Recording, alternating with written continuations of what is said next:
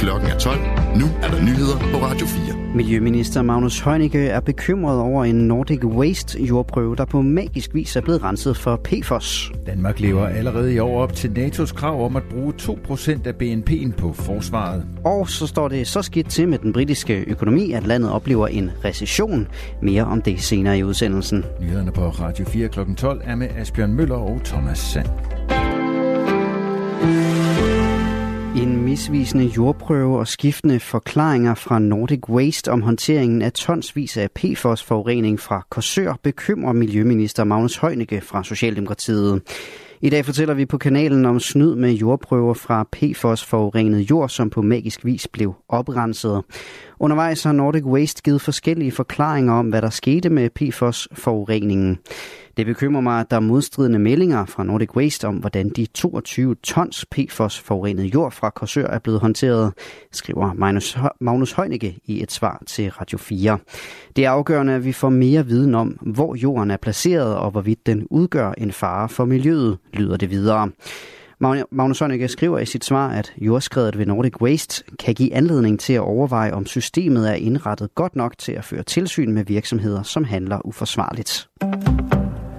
Danmark ventes at bruge 2,02 procent af bruttonationalproduktet på forsvarsudgifter allerede i år. Det oplyser Forsvarsministeriet i en mail til Ritzau. Dermed vil Danmark også i 2024 leve op til NATO's målsætning om, at medlemslandene skal bruge mindst 2 procent af bruttonationalproduktet på forsvar. Nogle NATO-lande har tidligere kritiseret, at støtten til Ukraine tælles med i de 2 procent. De mener, at målsætningen alene sigter på de faste udgifter til NATO-landenes forsvar. Dermed ville eksempelvis støtte til Ukraine ikke kunne tælles med. Ifølge forsvarsminister Truls Lund Poulsen har NATO dog sagt god for den danske opgørelse. Det fastslog han i går, da han ankom til to dages møder i NATO-hovedkvarteret i Bruxelles. Danmark er ikke alene om at ruste op. NATO-landene seksdobler i år deres indbetaling til NATO i forhold til 2014, hvor kun tre allierede opfyldte målet. Mange ansatte på det private arbejdsmarked oplever betydelig fremgang i reallønnen. Det viser en opgørelse for fjerde kvartal fra Dansk Arbejdsgiverforening, der er hovedorganisationen for 11 arbejdsgiverforeninger på det private arbejdsmarked.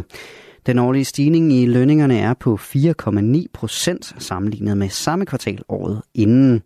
På samme tid er inflationen faldet til et niveau, der ligger omkring en enkelt procent. Og ifølge cheføkonom Jeppe Juhl Borger fra Arbejdernes Landsbank, så lyder reallønsfremgangen for fjerde kvartal alene på 4 procent, skriver han i en kommentar.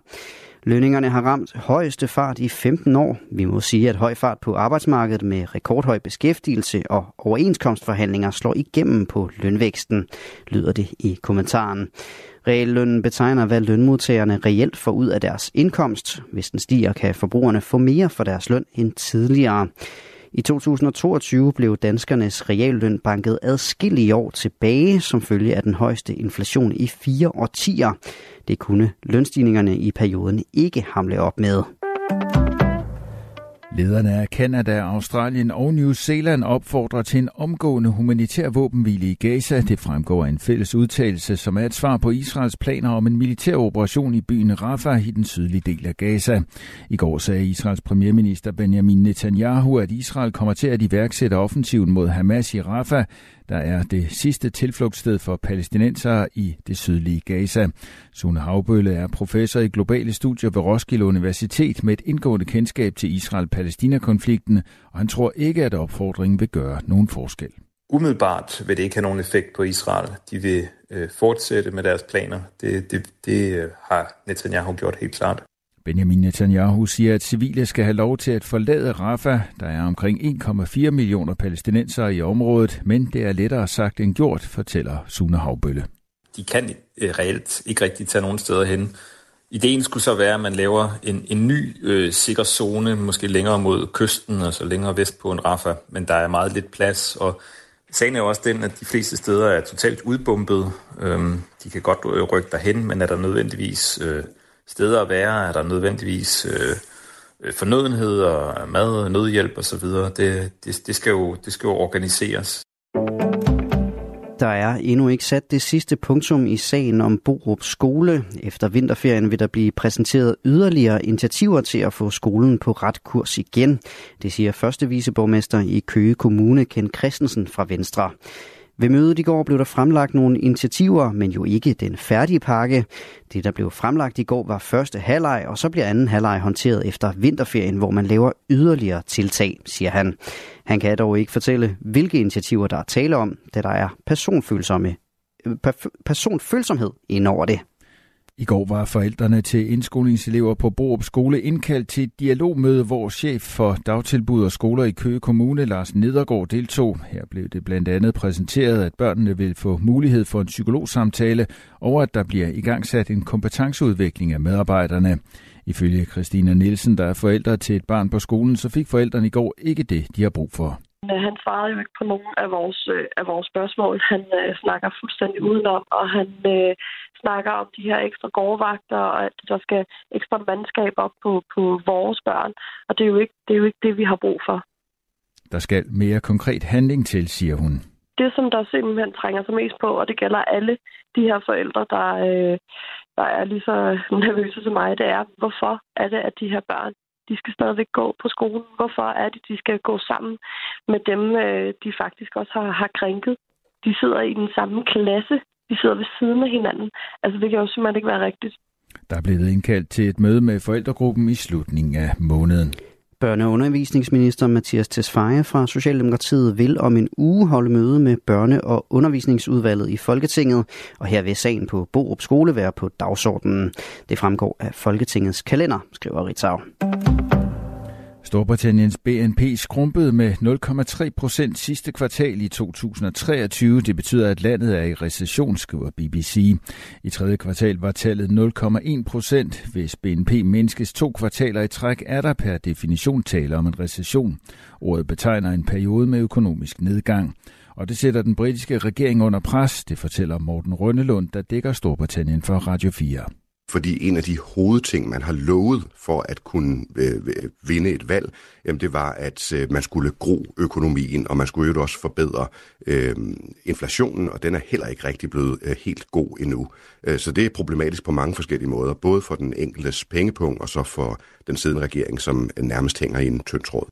Og særligt i dag er det et problem for regeringspartiet, at de her tal kommer ud. Ja, det kommer til at betyde en del, øh, ikke mindst fordi der lige præcis i dag er to valg til to parlamentspladser.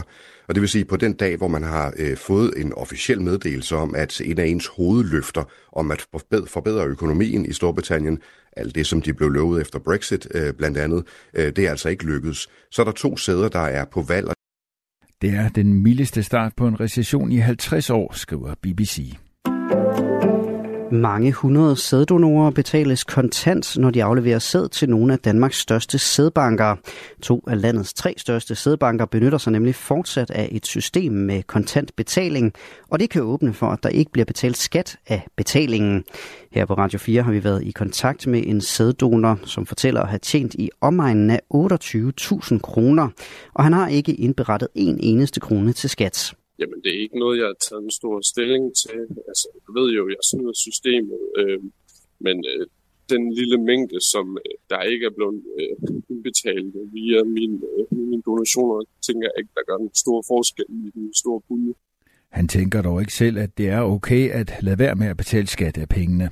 Det er det jo sådan set ikke okay, fordi at, øh, her i Danmark der er vi jo glade for vores øh, offentlige ydelser, øh, så det er jo sådan set at gå lidt mod systemet, det er ikke okay. Selvstændig skatteadvokat Torben Bakke forklarer, at sædbankerne ikke gør noget ulovligt ved at udbetale penge kontant som kompensation i forbindelse med sæddonationer. Han vurderer også, at systemet er relativt sårbart over for skatteunddragelse. Ifølge sædbankerne foregår kontantbetaling efter ønske fra donorerne. Den ubemandede månelander ved navn Odysseus fra den amerikanske virksomhed Intuitive Machines er blevet opsendt i dag. Det er Elon Musks rumfartsvirksomhed SpaceX, som har bygget den Falcon 9-raket, som månelanderen fragtes med. Missionen er USA's første til månens overflade siden den sidste mission i Apollo-programmet for cirka 50 år siden. Fartøjet ventes at lande ved et krater cirka 300 km fra månens sydpol, og det sker den 22. februar. Gråt og diset eller tåget vejr og perioder med regn i dag. Temperaturer mellem 3 og 10 grader og svag til jævn vind mellem sydvest og sydøst. I aften og i nat fortsat skyet og diset og stedvis tåget med regn hister her, men ud på natten kan det klare lidt op.